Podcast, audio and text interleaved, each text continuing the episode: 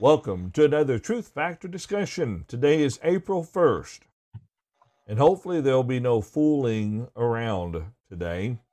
I, I was kidding, giving Rhonda a hard time about trying to come up with something that we could share to everybody, you know, quiver being full and stuff like that. But she said, You better not. So, no changes. Guys, how are y'all doing today? Paul, let's start with you. We haven't done this a while in a while. Paul, tell us how your day is going today. It's been a very busy day for me, uh, even though I've just been here at home. Uh, here in Indiana, uh, our governor has issued a stay-at-home order, and unless you're considered essential or are going out for some essential purpose, uh, they would prefer and, in fact, order us to stay at home. But there's been lots to be done here today uh, through the magic of electronics and internet, uh, sharing information and working on some Bible class material and things. And so uh, it's been a busy day, but we're doing all right. Uh, I go a little stir crazy. I'm ready to to not be at home, but it sounds like maybe that's going to be extended for a little while longer. Yeah, I think you're right about that. Well, let's stay in Indiana real quick and ask Mike how his day is going. So far, so good. It's uh, like Paul, it's been a very busy morning. Uh, got a phone call last night from a good friend of mine that uh, a friend, another friend had passed away. I'll have that funeral to do Friday, and that's expressing even more of the concerns with this uh, COVID 19 virus. The funeral home is under restrictions, and so there can't be a literal funeral. There can only be just a few people in the room at the time and even at the graveyard they have to limit it to 10 or less. So mournful times become even more grieving times. But yet the joyful side of it is we're in communication with everybody at orleans. Uh, everybody seems to be doing very well. Got a good report uh, on one of our members we've been very concerned about. We're just pushing along doing the best we can. That's good to hear mike. That is good to hear. All right now let's fly out to uh, oregon and that was a quick flight. Brian, how are things going in Oregon? Well, we're doing good. We're in the same predicament everybody else is. So, uh, but uh, we're blessed. We're we're doing okay. You're kind of doubly blessed, though. How's how's that? Because you get to work daily with the favorite person in your life. I do. I do. I get to share an office with them, and uh, I'm blessed. I don't know if they're blessed, but I'm blessed. So, you know, the office will stay clean, right? That's that's uh, I know that the office the well uh, that's another story. we won't go there because Ron and I were talking at some point in the future. We'd like to have a house, you know, kind of large enough where we could have a dedicated office and kind of split it in two, one half hers and one half's mine. And um, I think that could work. I'd have to clean mine up better, so well, see, well, and I don't mean to imply I, am the problem. So basically, yeah, yeah. everything in front of the camera, this side of the camera, is just a wreck. I just pile it all right here. So if I move the camera, oh yeah, see, and and then I got two dogs in here too. Mm-hmm. So uh, it's a real trial for Mrs. Haynes. She's really, uh, she's already asked for hazard pay for having to deal with. I just like there, I've got the desk over here. You can't see, and there's a reason. And there's yeah. stuff here. If it's out of view of the camera, that's where you throw everything. That's exactly what I do. Yeah. Where is Tom? Let's see how Tom is doing. He's in California. How goes it, Tom? It's going okay. Uh, we're we're hanging in there as well. So, uh, I uh, like I said, I, I'm I'm at home. I'm I'm kind of used to working from home some, you know, uh, to that degree. So everything's going okay here.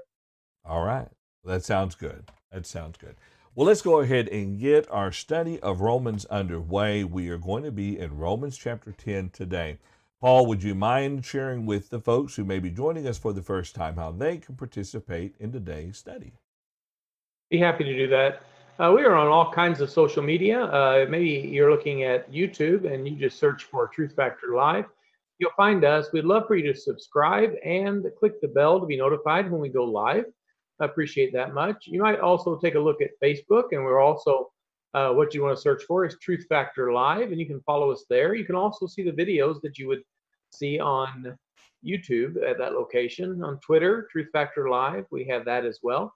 Maybe you'd like to email us, and that's certainly an option for you. If you want to send an email to all of us, you can send it to questions at truthfactor.com. That's questions at truthfactor.com.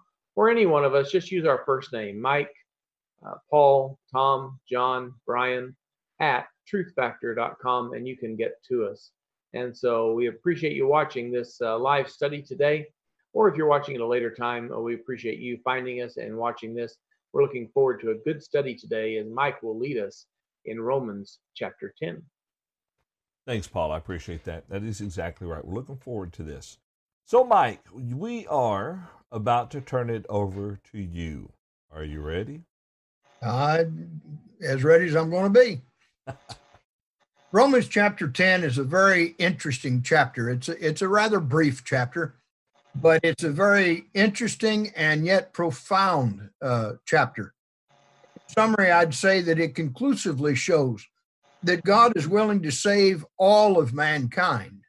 However, mankind has to do their part in believing what God has said. And so, uh, Paul, for the first nine chapters, showing both Jew and Gentile, Israel and, and the rest of the world, the goodness of God and the severity of God, shows now that it's time, folks, let's come together and understand this truth. So we'll begin reading at verse one and go down through verse four. Brian, I'm going to ask, uh, well, yeah, there's Brian. I'm going to ask if you would please read down through verse four, and then we'll present the chat room question and get into our discussion.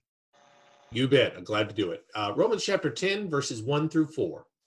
Brethren, my heart's desire and prayer to God for Israel is that they may be saved. For I bear them witness that they have a zeal for God, but not according to knowledge. For they, being ignorant of God's righteousness and seeking to establish their own righteousness, have not submitted to the righteousness of God. For Christ is the end of the law for righteousness to everyone who believes. All right. Thank you, Brian. And uh, hopefully, you've got a copy of this outline that you can uh, punch up the chat room question for us. But the, the chat room question through these first four verses which righteousness is required of us to please God? Some people read down through this chapter, even down through about verse 16, and they, they actually believe there's more than one type of righteousness that would please God. Well, we need to limit this. Paul did not say that. There is a particular one. And so we'll let you answer that in the chat room. Paul, let's throw uh, question number one to you if we can. The Apostle Paul's desire for Israel was that they should be saved. What hindered him from fulfilling that desire? Say that one more time, the last part. What hindered Israel from fulfilling Paul's desire of salvation? Well, he talks about here that uh, many of them were very zealous in their religion, but it was not according to the knowledge of what God wanted them to do.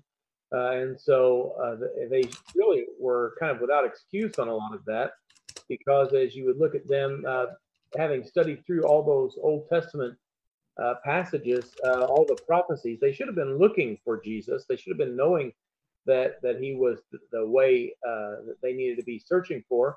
But here, that zealousness is necessary, but mm-hmm. it is not enough by itself having that zeal, uh, you cannot uh, serve God faithfully without zeal, but that alone is not enough.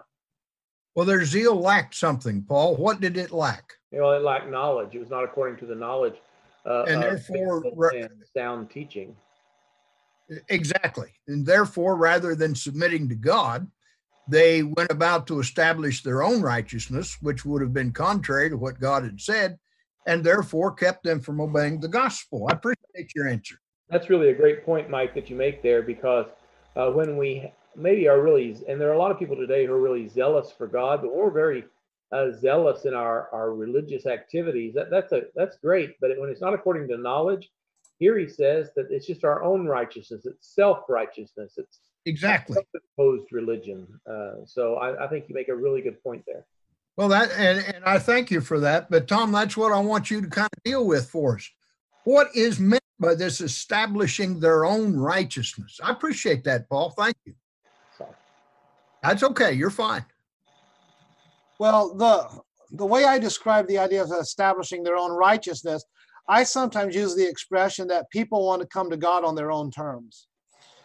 and uh, uh, in other words, they say, "I'll follow you if you let me continue to do this." And I'm, I, you know, they're obviously not in a conversation with God, but that's basically the attitude. And from the standpoint of the Jews, that they had created their own, they had created their own standard, and with that standard, they said, uh, "This is what makes us righteous." Of course, they think that they're righteous in God's eyes, but in reality, it's them doing what they want to do and calling themselves righteous because they're doing what they want to do. Well, and and I appreciate that they are. They're selfish with it, and they become idolatrous in that they worship themselves more than God. John, let's throw this final question in this section to you. Since the righteousness of God is obviously obedience to Him, would you discuss with us, please, how Christ is the end of the law for righteousness? All right. That's a good question, Mike. Let me do that and that. The end of the law for righteousness, if we keep it within the context that Paul has been addressing, especially in 9, 10, and 11, the law, if I understand it right, would have been referencing the law of Moses in Correct. effect. The law of Moses was never really designed to make the people righteous. Um, I think the problem is, as you've already discussed, they, they turned the law into an idol in and of himself and began to worship the law rather than the lawgiver. Um, so when Jesus Christ came and, and died upon the cross of Calvary, he came to fulfill that which had been promised, and he was the end of the law. And with him coming and dying upon the cross of Calvary, it then brought true righteousness to those who will truly be the people of God and follow him. I appreciate that. How then, uh, and and we'll just kind of throw this out to all of us. How then is it that that the law brings the believer to the obedience of Christ and not Moses? I, I added those last two words. But how is it that that the the uh, the righteousness of Christ? How is it that this law brings us to that righteousness to, of Him instead of Moses? What do you got to say about it? Well, can I jump in? Sure. What comes to mind is what Paul said to Timothy over in 2 Timothy chapter 3 verse 15 where he talks about how the holy scriptures had made Timothy wise into salvation. I really mm-hmm. believe that a lot of the holy scriptures Paul referencing would have been the law of Moses and the prophets and the prophets and of Yes, sir. course the things taught verbally. Um, if they truly followed the schoolmaster, you know, then that it, the old law pointed to Christ. But when they focused on the law of Moses and the, the law given to God, to Moses by God, then they lost sight of where it was truly pointing. It it's strange to me, and and if the rest of you want to comment on this, that that's great. I'm trying to trying to watch uh, all these notes that we're putting in our private chat over here too.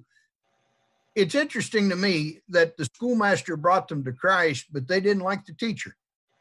Um, they didn't like the subject, so that they they did as as John well expressed. They made an idol out of the law. They made an idol out of themselves. Thomas, You've got a comment that's a wonderful comment. Add that to us. Yeah, uh, I would also add to this that you may recall early on in the preaching and teaching of Jesus, the Sermon on the Mount, as we call it, Matthew 5 17 through 19, Jesus said, Do not think that I came to destroy the law. I did not come to destroy the law, but to fulfill the Mhm. law. And he goes on and he makes the point that every part of the law, every jot and every tittle, we would say crossing of the I and dotting of the T's, would remain in the law until it was fulfilled. He came to fulfill it.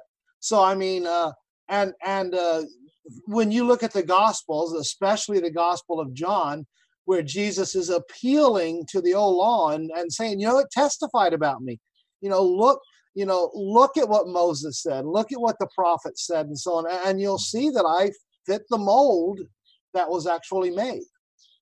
Well, as we'll see a little later here in the chapter, the Gentiles recognized this fact, even though they didn't have the law. But we'll see that in just a minute. Brian, has anyone uh, commented on the chat question? Yeah, we do have an answer. We have an answer in our Facebook chat from Jared. Uh, Jared uh, is a, a longtime listener, and Jared, we appreciate you giving us an answer on this, and it's a good one. Uh, Jared's answer is it's following the sound doctrine and his will. So uh, you know, right on, Jared. Uh, that those are some important terms. That idea, sound doctrine. You know, you know what's interesting, Jared, is not a lot of people can appreciate. A lot of people who have created their own religious righteousness, they can appreciate the idea of the importance of sound doctrine. We find that in places like Second John verses seven uh, onward and and elsewhere. So, Jared, that's a good answer. And Gregor Yeah. has a Oh, comment. I, I'm sorry, somehow I missed Gregor's answer. It just Oh, popped up. Oh, it just popped up. The the righteousness of Christ. Uh, you know, one of our deacons is named Chris, and a lot of times Chris gets uh, uh, you know brought up as a pretty righteous guy by my mistake too. So I, I'm going to make a point to that to Gregor. Uh, the righteousness of Christ, as we are clothed in Christ, if we follow His will. I love the idea of being clothed in Christ, and appreciate that, Gregor, because that's a great way of describing the the way we walk by faith. So, uh, Excellent answers. I, I appreciate both of them. Mike, can I jump in real quick? You, you jump in anytime. I want to I want to make a statement. I'm not the originator of this statement. I'll take the blame for it, but I can point my finger at who in our group said it. But what brought this, what brings us to mind is our discussion of how the the Jews had turned the law into an idol, something they Yes. worship the law rather than the lawgiver. I wonder if it's possible for Christians to turn the meeting place into an idol, Oh, or my. even the Lord's Supper yes, sir.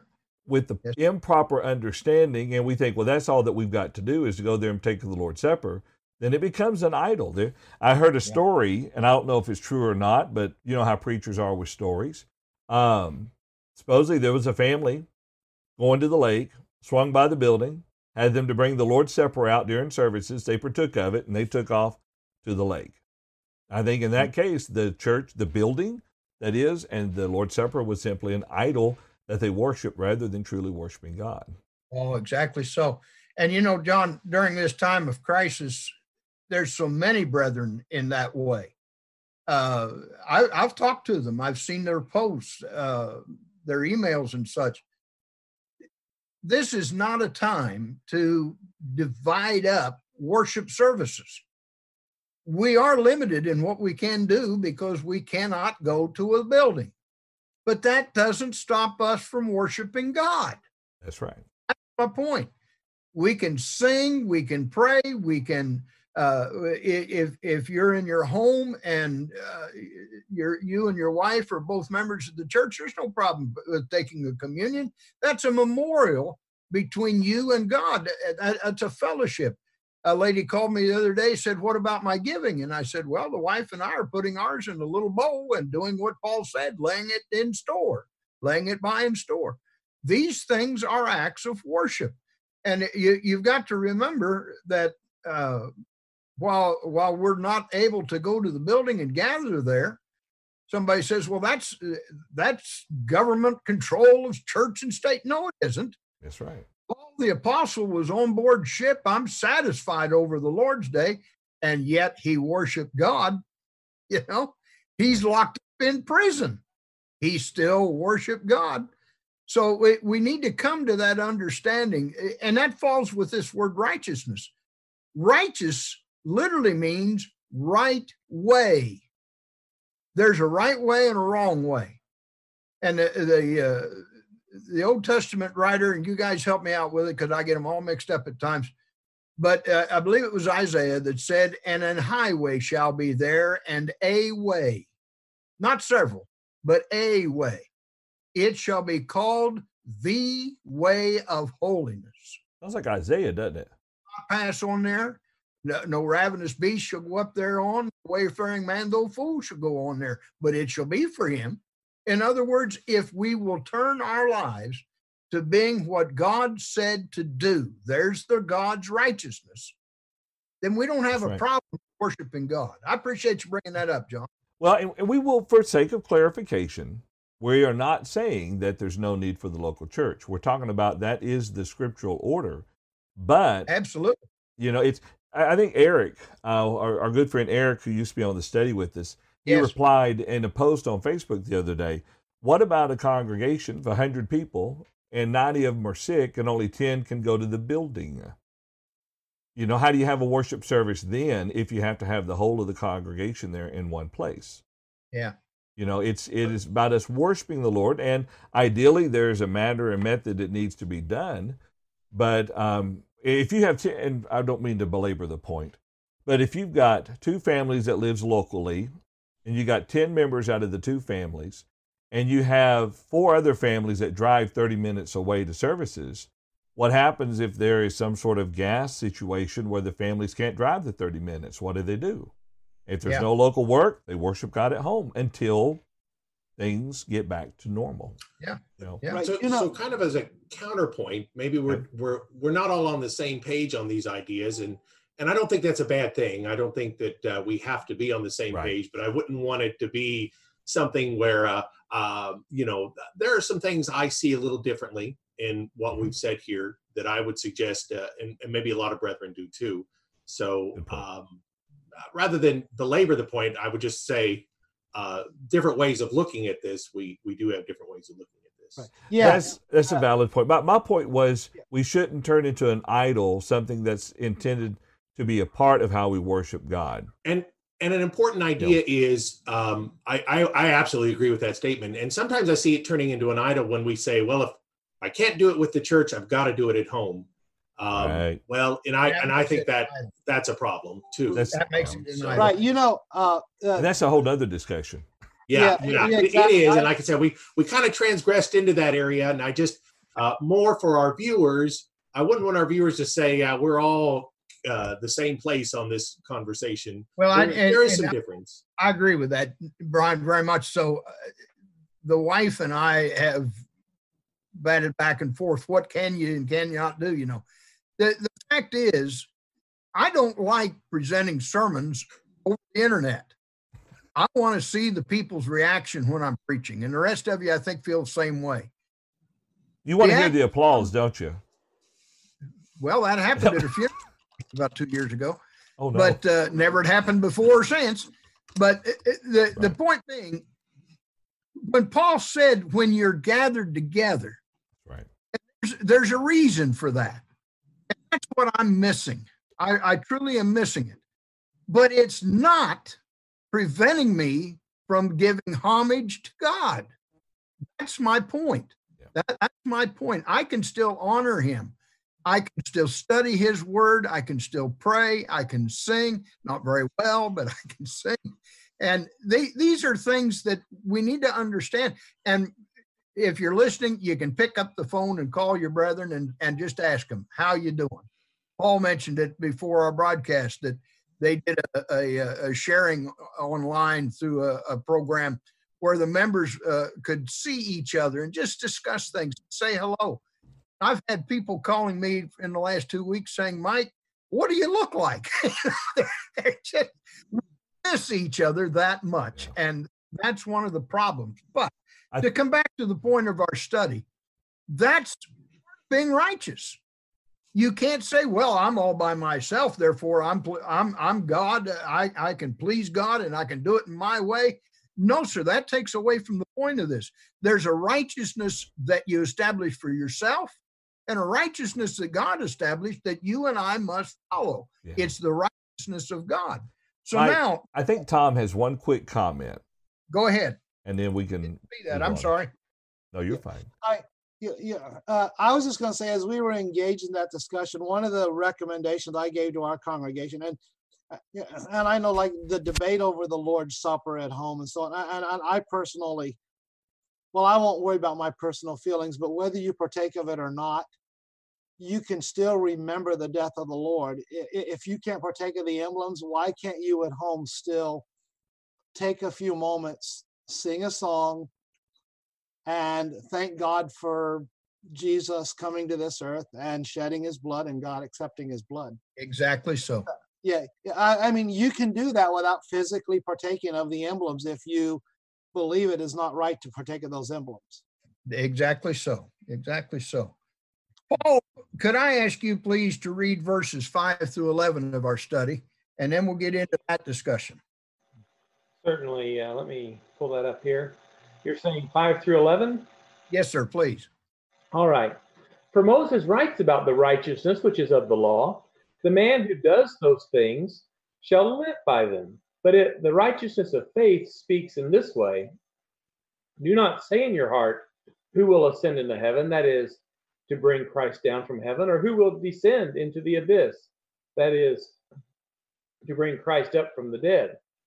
But what does it say? The word is near you, in your mouth and in your heart. That is the word of faith which we preach. That if you confess with your mouth the Lord Jesus and believe in your heart that God has raised him from the dead, you will be saved. For with the heart one believes unto righteousness, and with the mouth confession is made unto salvation. For the scripture says, Whoever believes on him will not be put to shame. Thank you, Paul, very much for that. The chat room question is is this one. Does belief and confession alone save us? The reason we ask that is because through these verses, many people will just take the statement of Paul and rest on that statement alone, believing that if they believe in their heart and they make that admission with their mouth, salvation is theirs. But I believe that the text will show otherwise if we study it closely enough. And so let's let's go to that next question. Let me turn my paper here just a bit. And go to the next question in our outline. And Brian, I'm going to throw this one to you. What is this righteousness of the law? And I think we touched on that a minute, but Brian, uh, uh, spread that out a little bit more for us from verse five. What is this righteousness of the law? Well, so there's a concept of uh, the idea of righteousness is is actually kind of a more complicated word than we might think. It's the idea of being uh, justification comes to some of that too. The idea of how it is that we uh, stand before God without uh, accusation, without guilt. So Moses states that the the way that that righteousness would be accomplished by his law is that you had to accomplish all of these things. So the idea here is that Moses, when he talks about the righteousness of the law, was you had to keep every single part of the law in order to be righteous by it. You could you could be righteous by it in the sense that if you could keep all of it, Christ might be an example of that. Might be the only example of that. Um, yes. Well, might be. We know he is the only example of that. So there is a righteousness of the law, but it required a total, perfect keeping of the law. And so And since- that's what Moses speaks of in verse five. Since no man could do that save Christ, then that brings us to the next question in our outline. Compare that to the righteousness which is by faith. But Go ahead. I, I just let me add to that, uh, and I don't want to jump into that next question too much, but there were aspects of the law of Moses that didn't require faith. That That's true. required no belief. Circumcision is the best example of that. Yes, sir. When you were circumcised, it wasn't because you believed. It wasn't because you, in fact, you're you're eight days old. You have no say so. You have no implication. Somebody else is making that decision for you. So that righteousness had to be accomplished by somebody else. So ironically, you're literally having to trust your righteousness to another person. And it wasn't just in circumcision, in the work of the priests, in their Yes. offering. You had a priest that was ungodly or unfaithful. There were a lot of those. Your your righteousness might not be delivered through the law. So you required uh, you would have to have something else. So the system that was established of a righteousness of law was because of that human component flawed flawed or you know the hebrew writer says if it were not flawed there wouldn't have been need for a second one Exactly so. So then this this righteousness which is by faith it is the righteousness that says Jesus said it, I believe it, that settles it. Would you agree? Yeah yeah i, I and i would say it, you know more to the idea of what is faith you know and he's actually going to in the next few verses uh, define that idea. Faith is your hearing the word of god and your obedience to it. So it's not somebody else's obedience to it somebody else's uh, a- a- approaching of it. And the important idea is ironically that even rules out those who believe that god has to act on you in a supernatural way in order to bring about your righteousness uh, Exactly. because so. again, that ceases to be a righteousness of faith and ironically becomes similar to a righteousness of law where you lack the uh, ability to control your uh, your pursuit of righteousness. The righteousness of faith is also the idea that you personally have the ability to pursue uh, the righteousness of God, whereas the righteousness of the law meant that somebody else had to do things too, or other things had to happen that you had no control over. Exactly so. So, Tom, if you if you would, what um, while the word was near them even in their mouth and their heart. What word and, and how did that happen? Okay, well, um, I think the word that was near them uh, uh, would have been would have been the the teachings of the law of God, and the idea is they had been taught. They had been taught what God had said to them, and of course, I think that that's taken from uh, Deuteronomy, if I'm not mistaken. Mm-hmm. Uh, Deuteronomy 30 uh, and, and, verse 14 and so on. And so the point that is being made there is uh, uh, you've you've heard the truth, uh, and uh, it's it's uh, you're able to repeat it but he also makes the emphasis it needs to be in your heart. You know we sometimes um, we sometimes make a mistake of well I, I would hope we don't make that mistake but but but some people think that the the, the jews were not required to worship god with a proper attitude. They were condemned because they didn't worship god with a proper attitude from the heart Exactly. uh, the, the, the outward the outward actions they needed to be there, but what God looked at was the motives behind the the actions. That that's what removed it from being a check mark list. It's just under the law that we're on. Uh, and by the way, it's the same for us.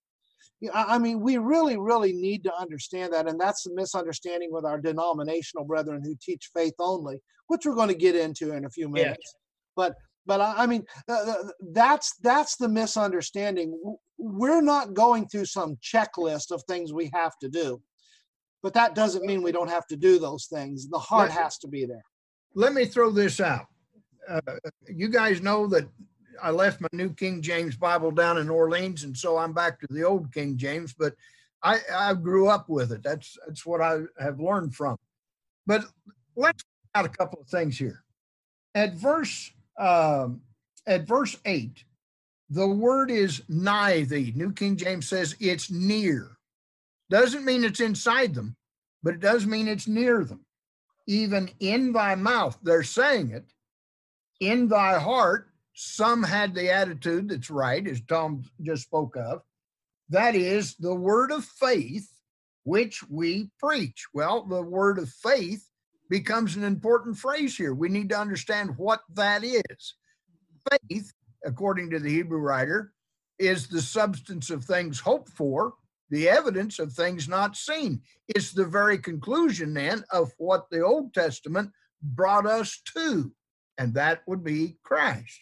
So that at verse 9, that if thou shalt confess with thy mouth the Lord Jesus and shalt believe in thine heart that God raised him from the dead, thou shalt be saved. Now, that's the emphasis of this study. There are those that will contend it's simply the belief. Well, but the belief has to take action it's near them. There has to be an action upon that belief. So at verse 10, with the heart, man believes unto righteousness. Look at the pronoun. It's not into, it's unto righteousness. And with the heart, or with the mouth, confession is made unto salvation, not into, but unto. Then, if you look at Galatians 3 and verse 27, you find a different preposition that helps us know where we need to be. For as many as you as have been baptized into Christ Jesus have put on Christ. So now, is not Paul saying in verses 8, 9, and 10, and that's the discussion for us all now, is he not saying in verses 8, 9, and 10 it's one thing to say it, but now you have to prove it because of verse 11. The scripture says, Whosoever believeth on him shall not be ashamed. Does that not indicate to us that it's not simply a matter of believing in our minds and telling people, yeah, that's my conviction? It's a matter of proving it by obedience. What do you say, fellas? Well, I agree for the most part. most part. I want to I want to suggest something for us to think about, and I agree with everything you said. I really do, and the comments in the chat room will work well for the question and everything. But why don't we add one thing to everything that we're saying? We oftentimes view these passages as first principles. In order to become a Christian, you have to do this. You have yes. to confess with your mouth and believe But I would suggest that the two th- what he's talking about here is for Christians every single day of our lives. That believing in confession unto salvation is the daily life of a Christian. Yes, Um, sir. it's not a one time. Sure, obviously, we have to be convicted enough to tell others we believe in Christ if we're going to be baptized into Christ. But the way he's talking about it here, this is an ongoing process. John, I, I've often preached this that we confess Christ before we're immersed. Then, according to Paul to the church at Philippi, will every knee shall bow and every tongue shall confess that Jesus Christ is Lord. Now, that's twice. But the question is, are those two times enough? And it isn't. That's right. You're right. It must be a daily admission of what we say and do. Colossians 3:16. I know I know Paul is talking about this to try to get Israel to turn. I recognize the first principle application, but I think it's more than that. Yeah, I agree. Yeah. Yeah, I thought I'd throw that out there. That that'll show in the in the chat room, I think. Brian, do we have answers there?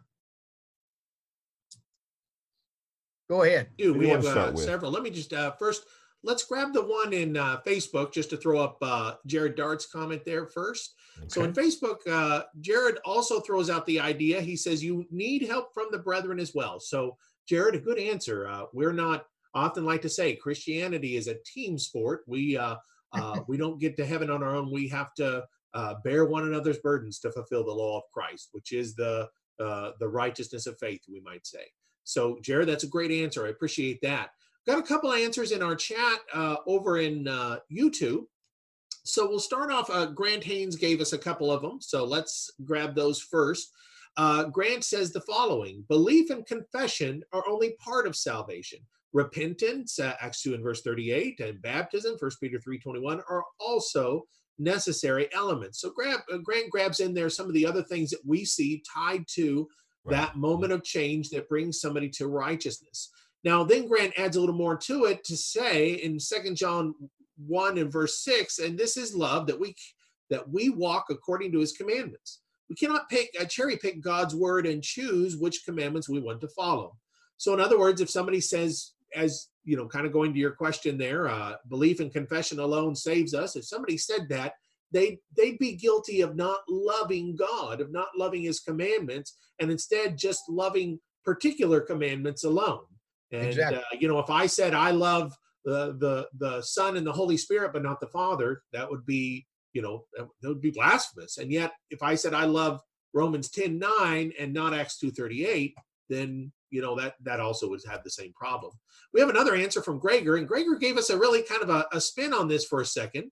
Uh, to your question, he says yes, uh, belief, uh, confession uh, alone do save us, but he's but he's playing with us. He says your definition of belief and faith, because James Yes. two fourteen talks about the idea that uh, faith without works is dead. So Yes. believing alone, in other words, nothing doing nothing with that belief, which includes confession, repentance, baptism, of course, uh, that that's not actually faith.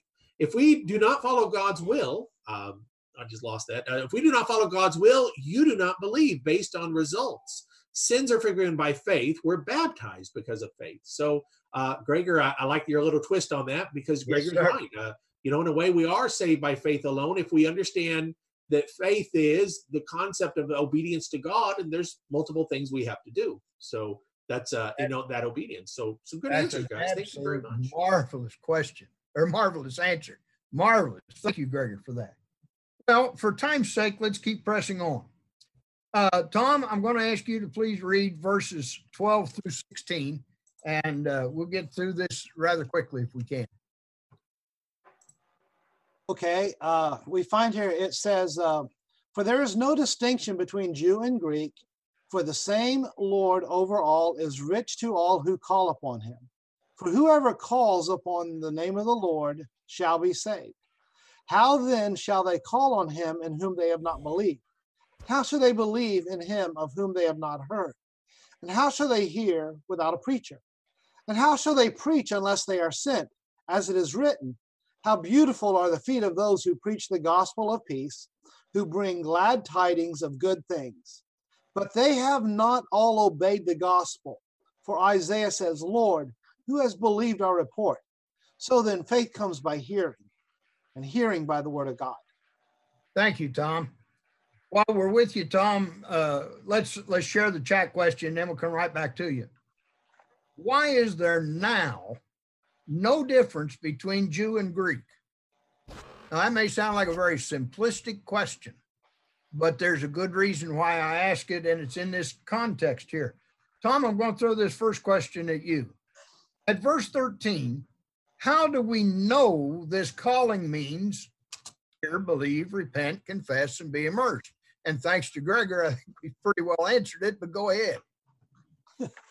Uh, well, uh, uh, it, it's actually an interesting statement, and, and, I would I would turn to, among other things, Acts 22 and verse 16, where where Paul, who wrote this letter, by the way, recounts his conversion, and he talks about how Ananias said to him, "And now, why are you waiting? Arise and be baptized, and wash away your sins, calling on the name of the Lord."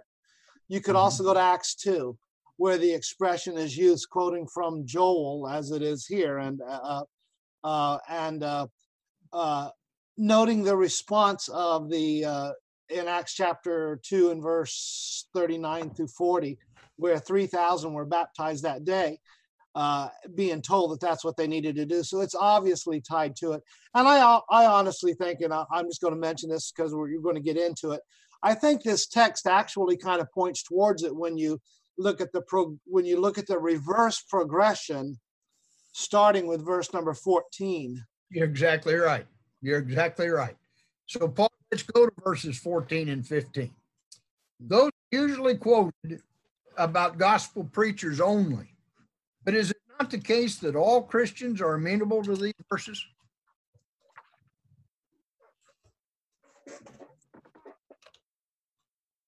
Hello, Paul. Uh, repeat your question, please. Okay. I had a little bit of noise going on here. Well, that's all right. And, and Bentley is welcome to join us. Uh, verses 14 and 15 are usually quoted about the gospel preacher.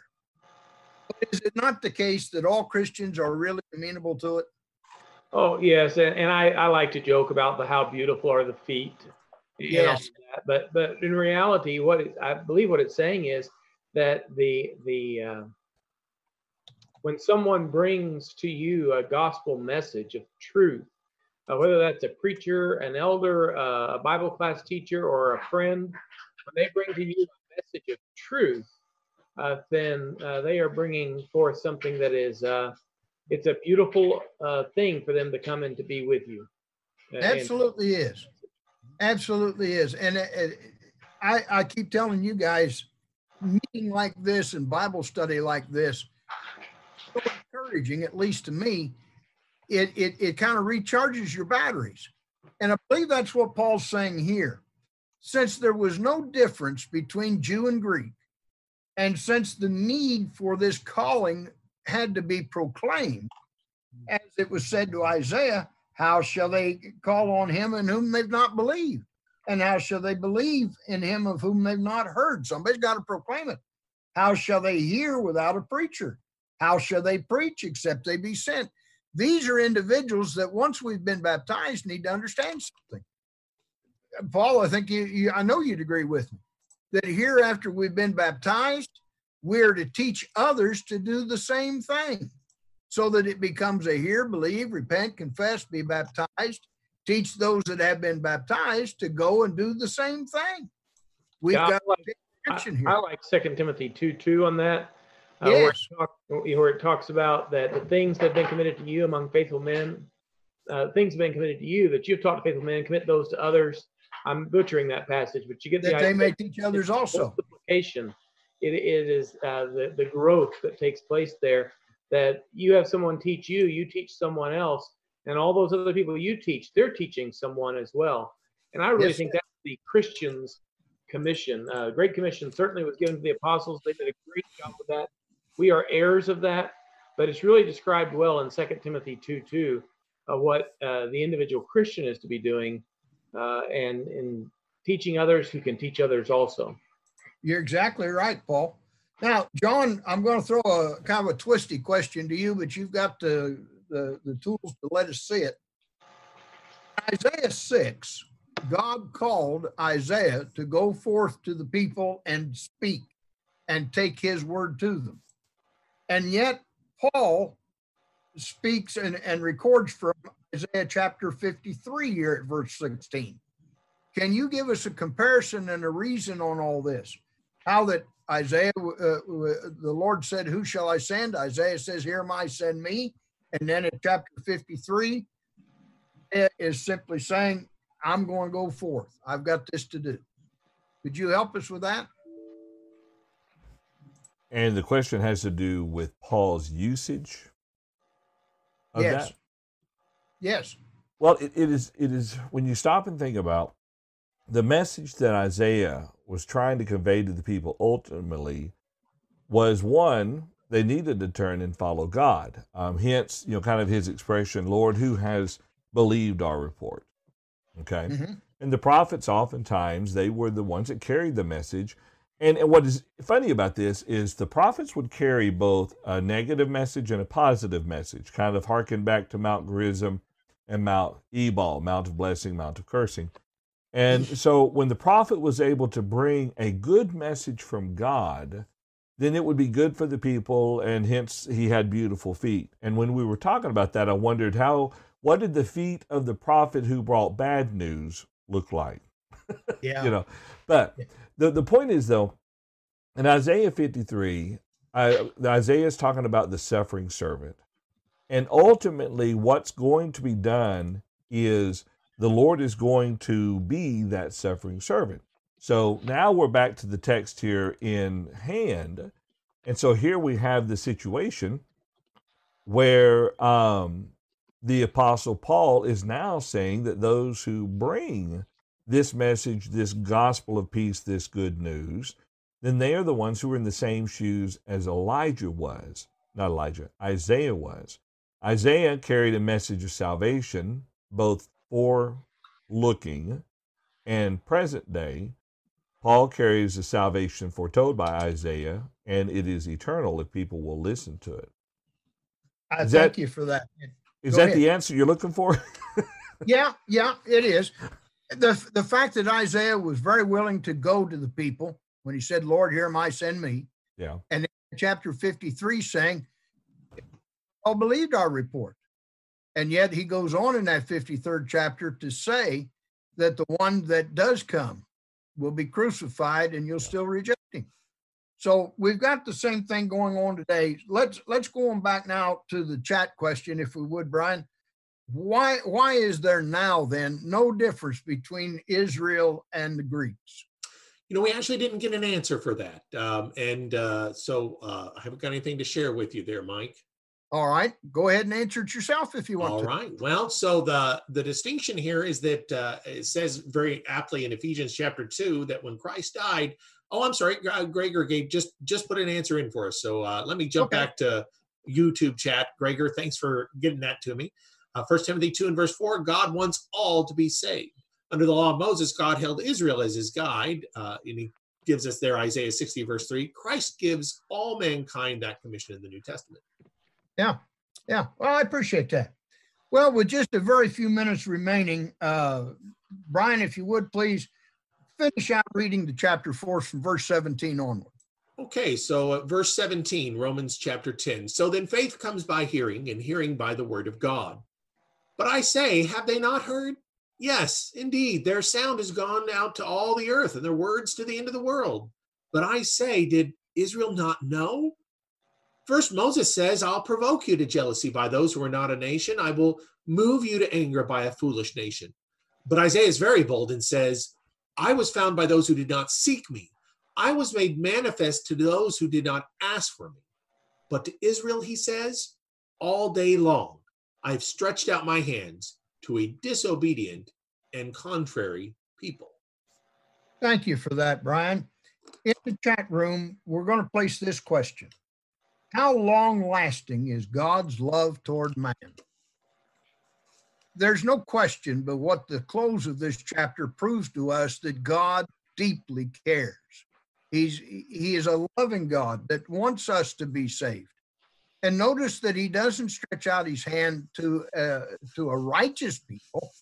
He stretches out his hand to a disobedient and gainsaying people, saying, in essence, you can still be saved if you will obey me.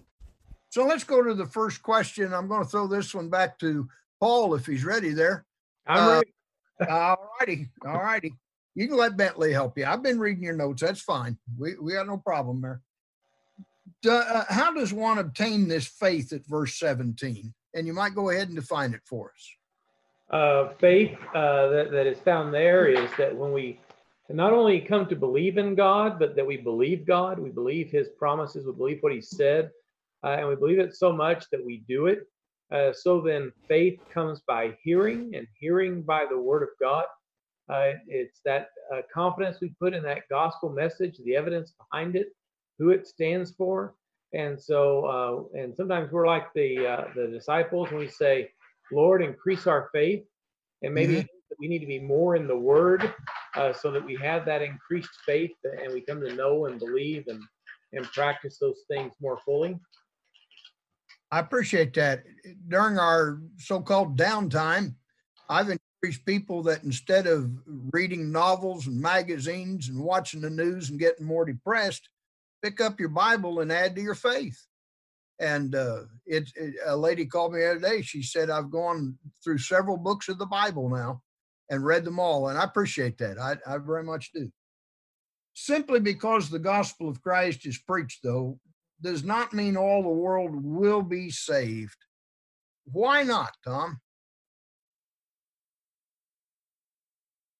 Well, or, or well, uh, because not all are going to hear, not all are going to believe, and I mean, that's kind of the point that Paul's getting at here, and he's going to get into it in the next chapter as well. Oh, You yeah. know, I mean, I mean, not all Jews are going to be saved, contrary to what they thought. Uh, you know, or contrary to the arrogance of some of them, at least, you know, from the standpoint of it is an automatic ticket. Uh, not all are willing to hear. Not all, not all, all are willing to believe. Therefore, not all will be saved. Oh, and I might add to that, not all are willing to call on the name of the Lord the way that God says to do it. Exactly so. So now, John, notice that the Gentiles end up influencing Israel regarding faith. Tell me how. Okay. You want us to go into chapter 11? No, not yet. Uh, no, he, he tells us here a little bit about it. yeah, he does. There in verse 21. Um, all day long I have stretched out my hands to a disobedient, contrary people. Oh, verse 20. I was found by those who did not seek me, and I was made manifest to those who did not ask for me. So, yes. That's it. Yeah. Um, so the question is how? Yeah. Okay. So, what is interesting about the conversion of the Gentiles, it was people that the Jews would have rejected. And, and oftentimes we think about Cornelius being the first Gentile, and, and he, he was in effect. But no, don't forget the Samaritans that Philip taught. Okay. They, they weren't technically Gentiles in that they were descended from the Jews, but they were worse than Gentiles in the eyes Well, of and in Jews. Acts 2, it talks about proselytes. Yeah, that's right. Proselytes as well. Um, but when the but when the Jews obeyed the gospel, it was a sign to the Jews that the Lord was looking somewhere else at another people. And when we Mhm. get into chapter 11, it talks about provoking the Jews to jealousy and hope that they might come back. But it would cause, hopefully, the Jewish people to stop and think, now, wait a minute, if the Gentiles are able to understand this and follow it, then maybe we need to look at it because the manifest, the manifest wisdom of God is being extended to them and not to us. And we should now follow that path. Well, then that'll lead us to the last question for this study. Does God still extend his arm and his hands toward the disobedient and gainsaying people? And that's really a very simple question. Yes, he's not going to give up. And that's accomplished by ones like you see on this panel and others that are very faithful to the word of God. It's accomplished by us telling people, here's what you must do to be saved. So, Brian, I'll let you close it with the, with any comments that may have come in on how long lasting is God's love toward us. We got a few comments on that. Uh, first of all, we got Jared uh, Dart in our chat room. Jared says God's love is everlasting. And uh, Jared, that's the answer we're looking for.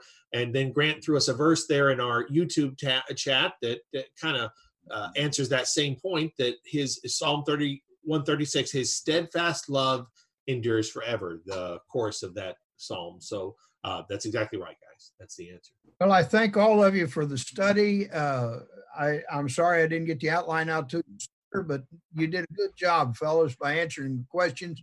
Certainly appreciate the comments in the chat room and, and those answers. It, it, this is God's way. Wants mankind to be saved. And if I was to point anybody chapter to prove that God still cares, it'd be this chapter. John, I'll let you close us out. Mike, I appreciate you guiding the study, and I agree completely. The message seen in Romans 10 is for all to be saved. Um, there's a lot we could talk about that time does not permit in our discussion. Um, but an individual who's lost needs to be willing to turn to God, call upon the Lord. It's not about calling upon his name per se, but about seeking help from him. And then you have to listen to his answer. Um, one thing I thought I'll point out real quick when it talks about faith comes by hearing and hearing by the word of God. During the first century, much of the teaching that was done would have been oral um, because the written New Testament letters were in the process of being developed and written and so forth. So I would suggest that the word of God is intended first to be heard. You know, Mike talks about people reading the scriptures, and I think reading the scriptures are a good thing. Don't misunderstand me. Yeah. the word of God is intended to be learned through being heard. That means we means listen we to teachers. To exactly. That's exactly right. Yeah. Yes. All right. Thanks again, Mike. I appreciate your your leading us. And any other final thoughts from anyone else? If go ahead, say, uh, John, if you have just a moment. Yeah. Mm-hmm. Uh, we pointed out today, and I think there's some other ways in which we could point this out that uh, during this time that many, um, in fact, probably most who are watching this uh, are in some form quarantined or being asked to not be out in public, uh, that there are many good things you can find to do. There are acts of kindness and service that you can do. There, there is a drawing closer to God in studying His Word and being maybe more diligent in prayer. And I'm not saying you just do it because you happen to have time, but but here's a time that, that you had not scheduled, you not planned, and instead of just being uh, down and depressed or, or uh, upset or unhappy about that, uh, or uh, frustrated uh, over whatever it is, and thinking about all the things you cannot do, I'd call upon our listeners to find things they can do uh, to be more spiritually strong, to be encouraged, and to help others through this time. Paul, I appreciate that so much. Very good comment. Brian, you got any final words? Nothing that good. Okay. and Tom, anything else? No, uh, you know, uh, uh, you know, think about this. Talks about whoever calls on the name of the Lord shall be saved, and so on. And uh, we can, uh, well, uh, you know, even in these times, we can still serve God. That, that's right. That that's kind of something that comes to my mind, and and uh, that didn't really come out right. you know, in making that observation because I believe the calling on the name of the Lord goes further than. Uh, matter of fact, it, it's it's based on somebody who already believes, so it's not believing. It, it's beyond that, and so on. But but in, in these times, we can continue to. Uh, God's there. Okay. Don't forget it. All right, and Mike, any final thoughts? Oh, I I appreciate the study very much today, and we just as Paul did, just encourage people to keep on keeping on. This quarantine doesn't mean you can't praise God, so get to doing it in all righteous ways. That's right. All righty. Well, thank you for joining us for our study. Next Wednesday, we will be considering Romans chapter 11, finishing up the three chapter mini series that Paul squeezes into his letter to the church at Rome and it's a very good chapter to consider. So we'll definitely um, we're going to see olive trees, wild olive branches, and branches being cut off and grafted in and being cut off again. It's it's very it's a horticulturalist nightmare, maybe I don't know. So, but that'll be next Wednesday at 11 o'clock a.m. Central Time. And if you're in the Eastern Time Zone in the United States, that'll be at noon. 9 a.m. on the Pacific Coast. 10 a.m. Mountain Time. That's right here at live.truthfactor.com. Have a wonderful week.